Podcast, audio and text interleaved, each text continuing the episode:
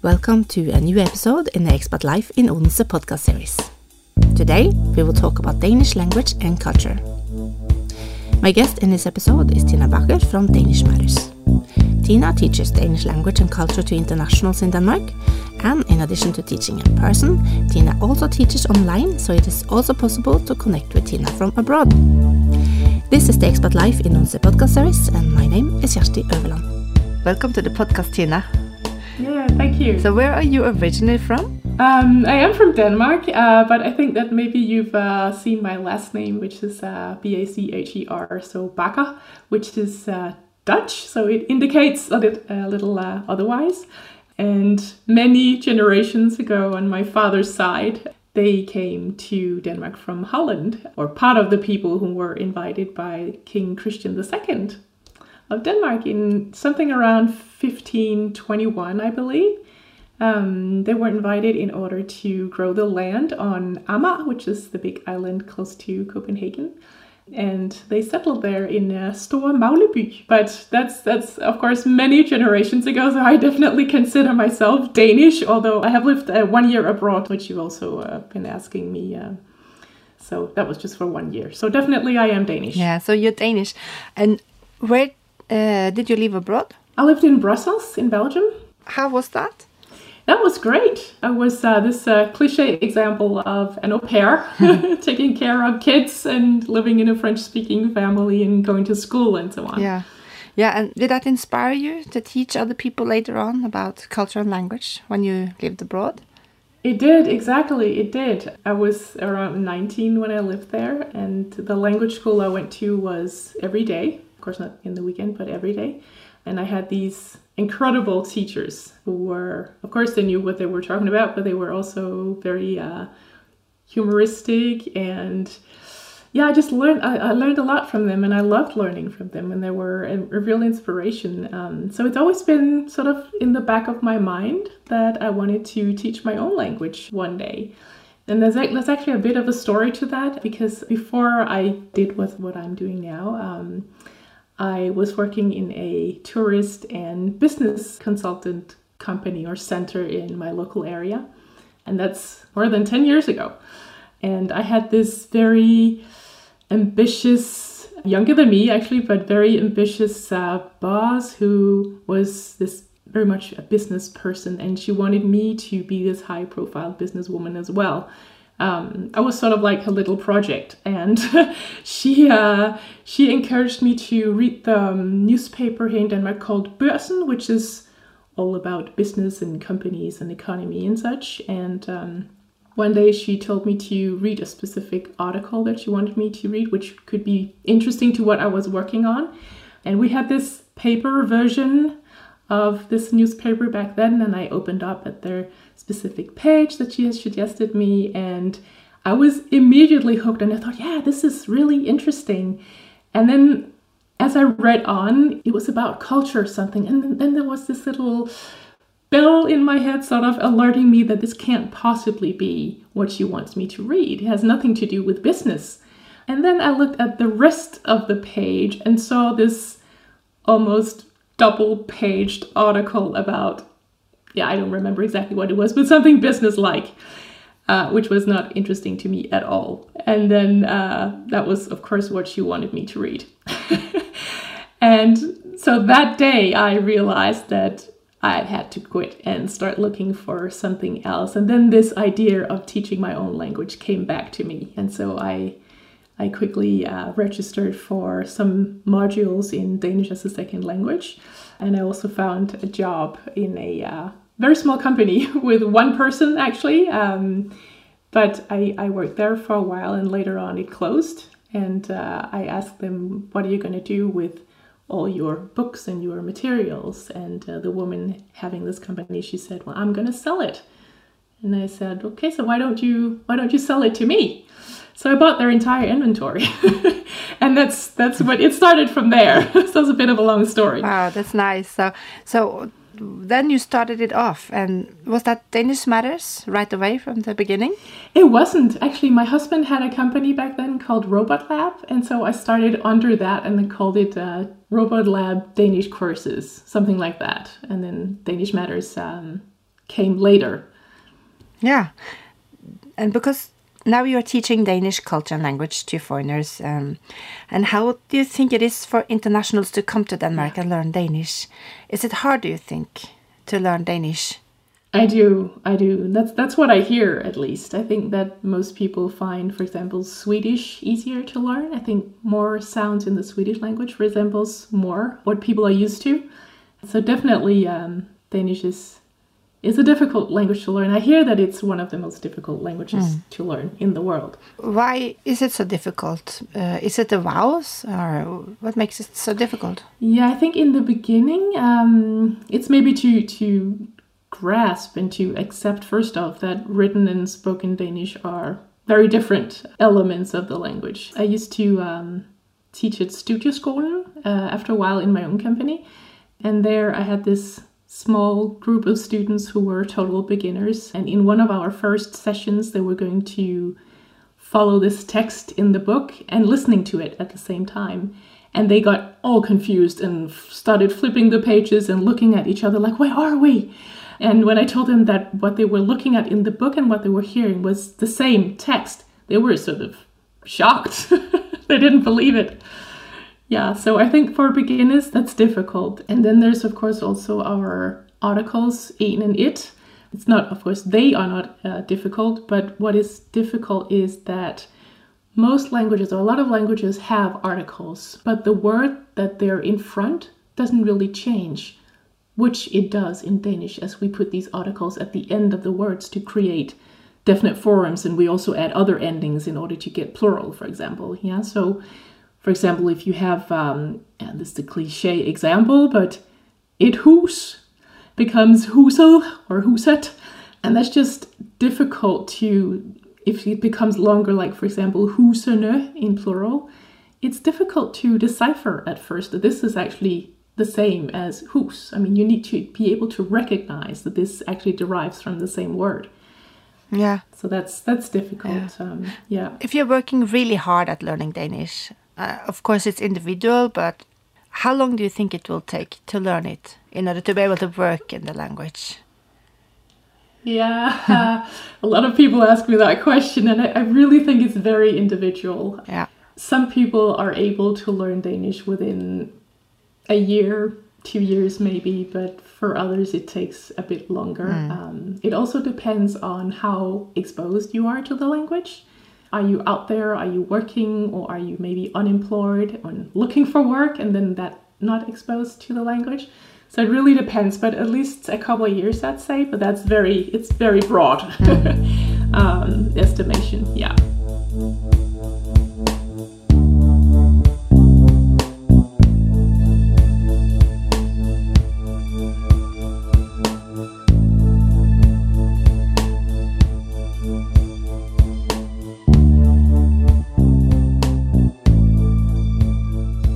Important is it to learn Danish, do you think, when you are an international in Denmark? I think it's very important. I think the Danes are very uh, protective of their language and very, very picky. uh, although they do throw in little a little English here and there uh, when they speak themselves, I think they um, yeah they're they're really uh, attentive to how people speak and they can hear their slightest difference in pronunciation and they notice the if the melody for example is a bit off. So an example of this is uh, for example the late husband of our queen prince henrik who was french and who had a strong accent when he spoke danish. And i think the danes they then concluded that he didn't speak well enough. But actually he had a huge vocabulary and he understood everything. Maybe he had a few grammatical errors here and there and so on but his language was actually good but that's not how the Danes uh, remember him, and that's not how they saw him. So I think that to Danes, it's very important that you show interest in the language and that people make an effort to learn Danish. That said, they aren't that understanding when people can't pronounce a certain word or if they make some mistakes. Um, I've heard so many stories from my different students uh, saying that, that Danes are they're kind of harsh. I remember uh, a woman, for example, who, uh, as part of her job, she had to speak on the phone with people. And one day someone was telling her, jeg gider ikke snakke med dig, jeg vil tale med en, der taler ordentligt dansk. So I don't want to speak with you. I want to speak with someone who speaks proper Danish. Um, And her Danish wasn't that bad at all, but of course she had a little accent, like most people do when they speak another language, like like we do now when speaking Yeah. English. Yeah. um, Yeah. Do you think it's different in different parts of Denmark? How important it is to speak Danish? Yeah, maybe. I guess you can. I mean, you can always cope with English, I think, in most of the country, but I guess in little villages everywhere, it's probably a little difficult. I mean, Copenhagen area, everyone speaks English. I think you can get by by using English a lot. But yeah, in the smaller towns and on the outskirts of Copenhagen and, and further outside of Copenhagen, I think uh, Danish is it's important to know. Yeah. What do you think foreigners in Denmark are most surprised about when they experience the Danish culture?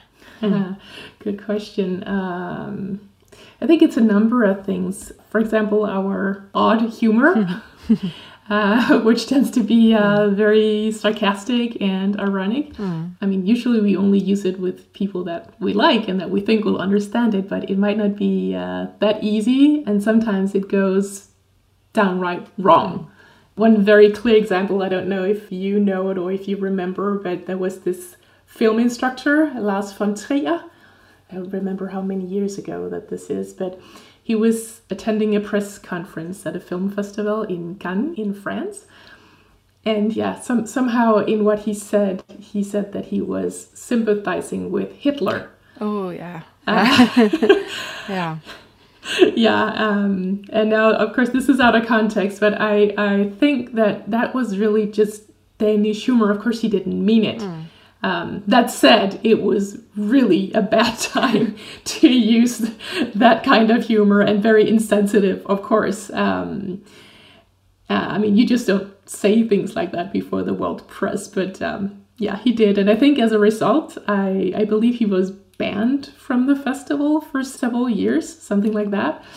Yeah, another thing I think that people might get surprised by is how we, in one way, might seem very direct. Like we don't use last names and we don't say Mrs. and Mr., for example. Um, and when we have meetings at workplaces, we would, I mean, there won't be that much small talk beforehand. It's just straightforward and to the point. But on the other hand, we are very afraid of conflict. We don't really like to fight verbally, of course, but we don't really like to have these like very heated discussions. We'd rather sort of be calm and solve things peacefully. Then there's our flat hierarchy at the workplace. I think that's that really puts foreigners off. I think it makes them very uncomfortable and it's very difficult to navigate people usually find it very difficult that they might have lunch with their boss or that they are sort of expected to do social things with their colleagues like the julefrokost christmas lunch mm. um, yeah and so there are, there are also little things like our extensive usage of our flag everywhere and that we all have the same for dinner on christmas eve and yeah th- things like that mm. yeah so, when thinking about the workplace, there is the flat structure, but there's still a, a boss who decides. Yeah, there yeah, is a boss. Yeah, so how to navigate in that? Maybe can it be a bit confusing sometimes? Yeah, now that you say that, I actually had a, a student a while back, and he was, I believe he was from Canada, um, and he came to a company in Denmark, and he had a Swedish wife and she was saying, now you're in Scandinavia and the hierarchy is more flat, and you need to tell your employees that they can always come to you if there is something. And he said, and they did. he was just not prepared for that. And he, he also said that they didn't really, res- he didn't feel that they respected him. And I had to tell him that, well, we know that you're the boss, but don't think that we won't argue with you like say uh, why do we have to do it this way? Or why do we have to do that? And or i have a better idea. Why can't we do this? I mean you need your arguments in place as a boss in denmark. I mean we do respect that we that we have a boss and he has the last he or she has the last word, you could say. I mean, we do respect that, but we definitely will tell him or her if we have different opinions. And that's not what everyone is used to from their own uh, countries.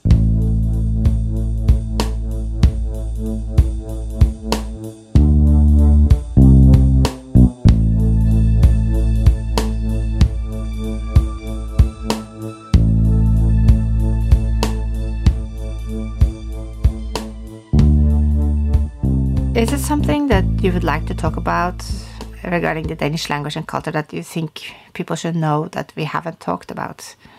Maybe also so that people don't feel that they're alone, that there are different parts of the Danish language that most people struggle with. I'd say that, for example, pronunciation and prepositions are the most difficult parts. And I think that all, all almost all nationalities they they struggle with this. For example, uh, when it comes to prepositions, it's difficult because there is just not just one preposition that goes with one verb. So an example of that could be uh, at være enig, so to agree. I mean, we have three different uh, three different prepositions that you can use with that. It could be at være enig i, at være enig med, at være enige om.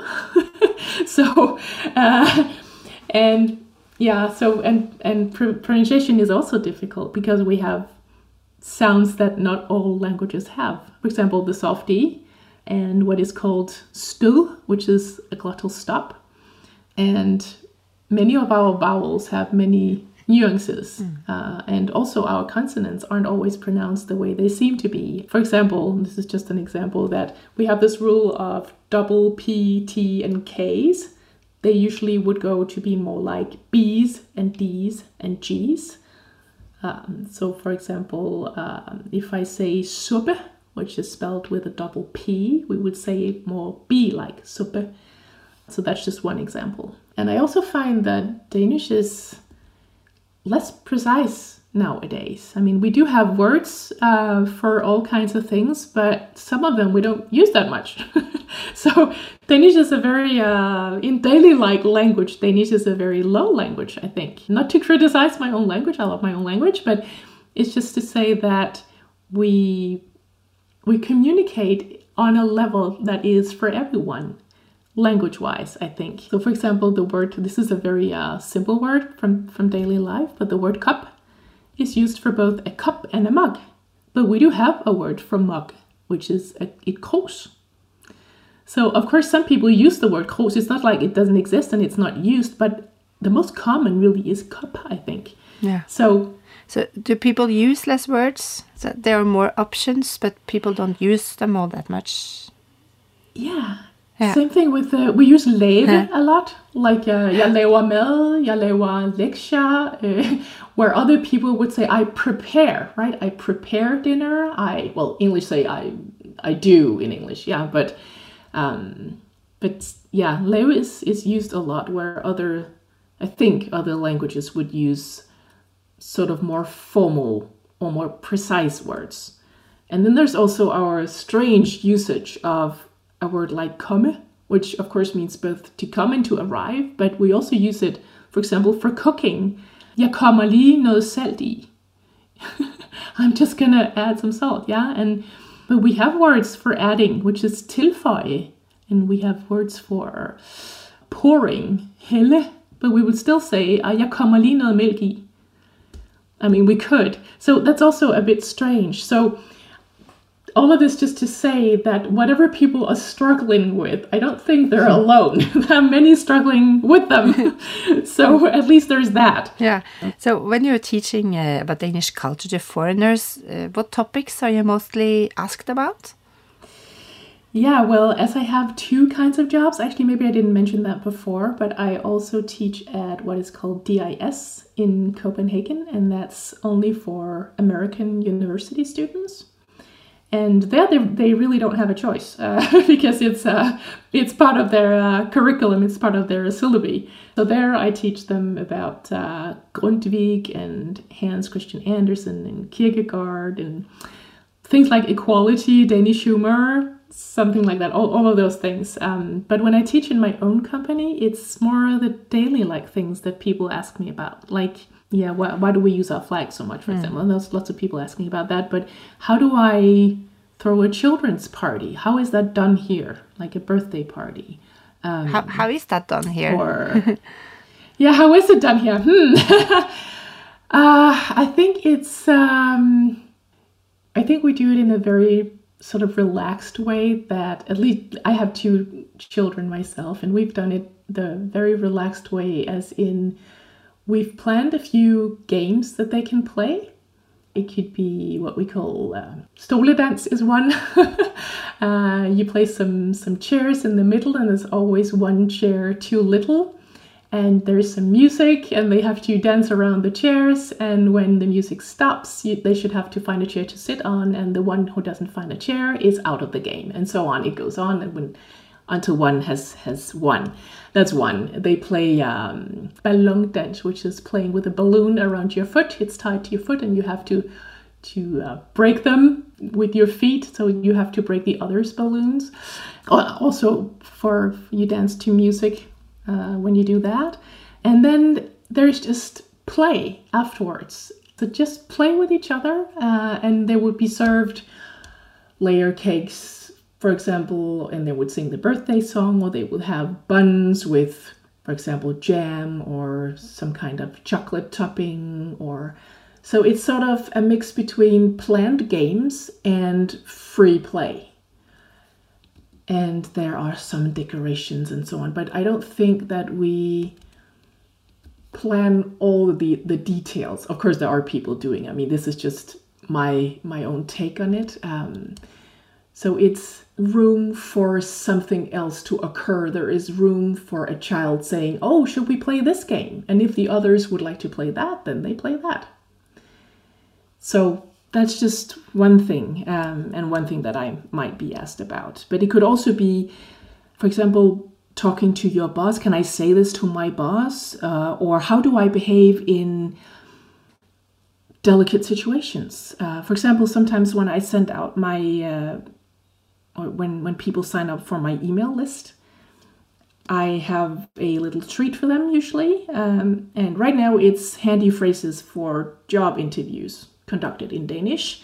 Yeah but at other times it might be a, have a whole little document with phrases for delicate situations. What do i say when somebody died mm. or how do I congrat someone if they've had a baby? Or, I mean, that's also delicate, but positively delicate, you could say, mm. right? But like all, all sorts of, of situations, um, that type of questions uh, I also get because people don't want to be awkward and they don't want to do any faux pas, mm. so like missteps yeah. in any sense.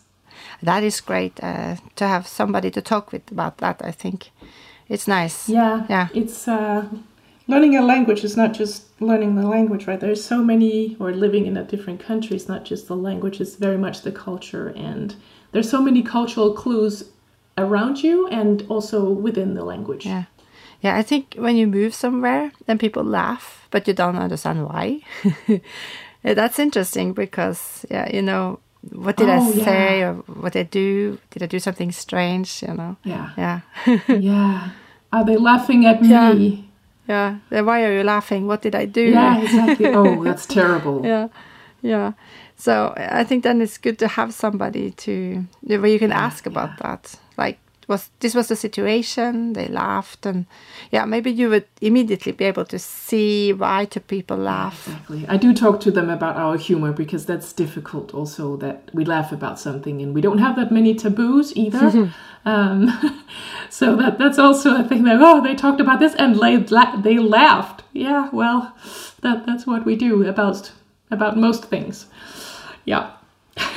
But it's terrible when somebody laughs. I mean i think you've experienced it I have experienced it. Mm. I think everyone who has lived in a different country has experienced being laughed at, or you don't know if they're laughing at you. It's a horrible situation to be in because you don't know what to do or say. Yeah, and maybe it's, it's just humor and you feel offended, but actually it's just fun, you know. yeah. I thought about something about Danish birthday parties before when you mentioned the way they do them in here in Denmark. So when they invite children, they always invite everyone. I, I don't think they're just a few they invite. It's, isn't yeah. that common? Yeah, that's the Danish uh, consensus kind of term, I guess. That at least in those classes that my children have been in, it's actually been arranged in school that either you invite everyone or you invite only the girls if you're a girl or only the boys if you're a boy. You don't leave out anyone. But I think that's only up to a certain point. For example, my youngest child is now in seventh grade, and there we don't really talk about that anymore as parents. So it's sort of like in the lower grades that we try to have this kind of system that you don't, yeah, you don't leave out anyone. Whereas I think in other countries, you just invite whomever you want, and it's normal to be left out, or at least some people experience that. Um, and also, when it comes to gifts, that's also very uh, class based. You could say they have to agree on something. Some would just buy a gift, like whatever, and and just give that. But in my children's classes, they've done this. I find that a good idea. So the age that their child was turning, they would get that in money in krona. So if you turn 10, you would get 10 krona from everyone. And of course, you would then, I mean, the, the bright child would, of course, quickly add up, okay, I will get this in the end. This is the sum I will be getting. Yeah, sure.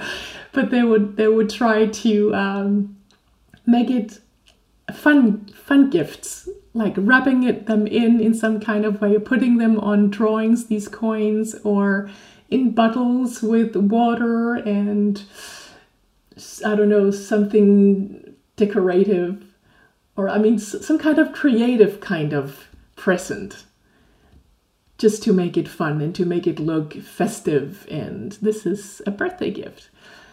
So that's what they have done. But others have other arrangement, like you can give a gift, but only up to, I don't know, 30 krona, and then you just buy something uh, like that, or within that range of, of an amount. So, so not too much, and not too big gifts. Yeah. yeah. yeah. I don't mm. think they will come and, and having bought a, a gift for 200 krona, for example, mm. 200. That that would be that would be a lot. Yeah, that would be very expensive. Yeah. Yeah. yeah. Also because they go to a lot of birthday parties mm. a year, right? Mm. so that will be very expensive if you go to 10 birthday parties a year. So yeah, mm. so they keep it, uh, I, I, guess, I think most classes keep it kind of small yeah. in, in the sense of amount. Yeah. And, and do they often have parties at home or do they arrange it somewhere else sometimes? Or? Yeah, often it's at home, but I think I see a tendency nowadays that children are invited to other places like McDonald's or they go to like playgrounds, but indoor playgrounds. I think some would be called legeland, something like that. And some go to indoor swimming pools so it has started to become a little Americanized, I would say. And yeah, so they still go to each other's houses, which I find a really good tradition because you get to see their how they live and their personality and you get to see their rooms and their toys and how they live. What does their home look like? But yeah, so there is this new kind of tendency that you go out, but it's not everyone. I think it might be even less than 50% doing that, but there are definitely some going out also. Mm.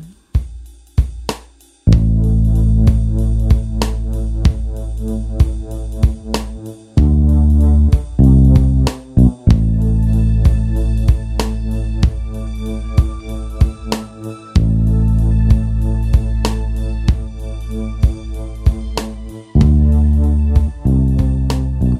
have invented the term bonus danes uh, could you talk a bit about this term?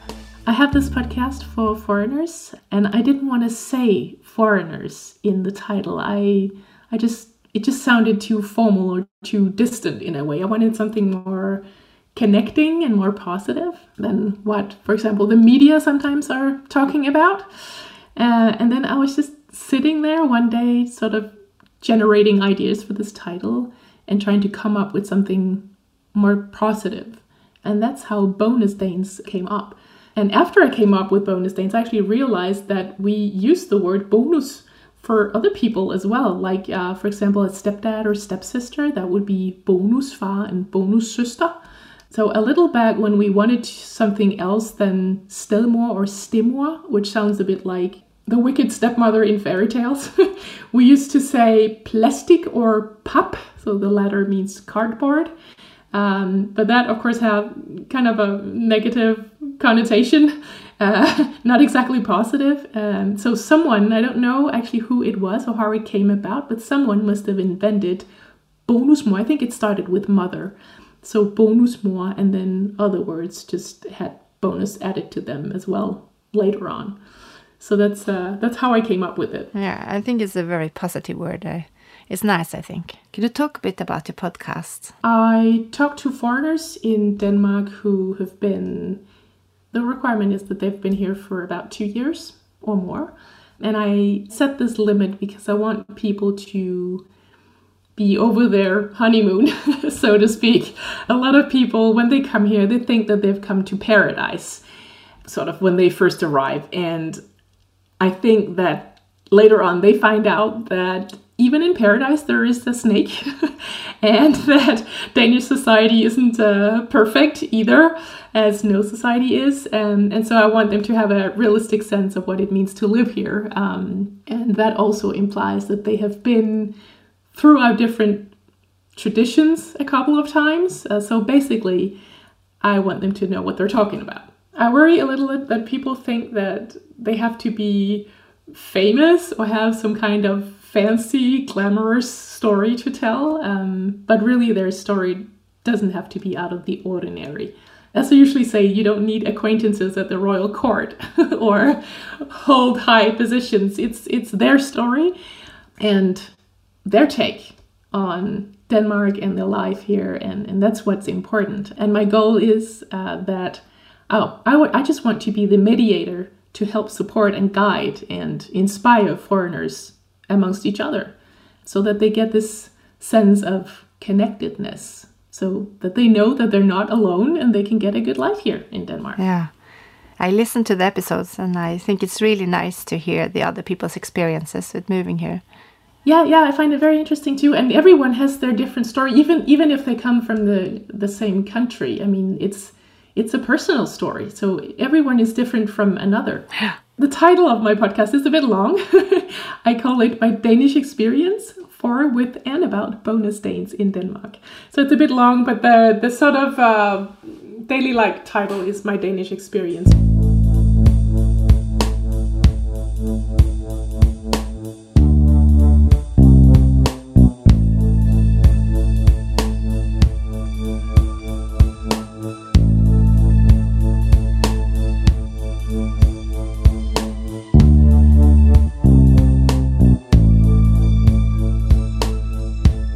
You also have a Facebook group called uh, Danish Matters. What are you posting in this group? Yeah, different kinds of posts on Danish language and culture also, but I also work a lot behind the scenes uh, these days on different kinds of things for Danish learners. So right now I'm not posting as often as I would like to, but the group is there and we are actually, oh, I think we're more than 1600 people in there. So it's kind of a large group for one admin person. yeah. Wow, that's a lot of people. yeah. So uh, I do write a yeah. little in there, but uh, definitely people can also write about Danish language and culture in there. Uh, and later on, I will uh, I will post more. And and I also have this email list. Definitely uh, sign up for my email list because there you can get my different products that I'm creating either for free or at a reduced price. So um, I'm encouraging you to sign up for that one as well. Yeah, and what was the email address again? Yep, tina at danishmatters.dk. If people would like to learn about Danish language and culture from you, how does it work in practice? Yeah, so uh, they can write to me by my email address that I mentioned previously, tina at danishmatters.dk. But in practice, also, is that I also teach online. We don't have to meet in person. I actually did that way before Corona, so it's not just due to that, but it's mm-hmm. also due to that. But usually it would work the way that I sent them a link, which the student just has to click on. I would usually send that a little before, and we can both turn on our cameras and our microphones, and we can wear headphones so that we get the best sound that we can. And we would either work with something that we can both see, either we both each have opened up a certain document, or the student or I share the screen or our screen with the other. And if we need something written to look at, we write it in the chat. Uh, or maybe the student had has prepared something written like in preparation. And then we can look at that together also on the screen or they can just cut and paste it into the chat and we can talk about the written language. And usually i would teach in person or online. If i teach in person i would usually teach two times 45 minutes.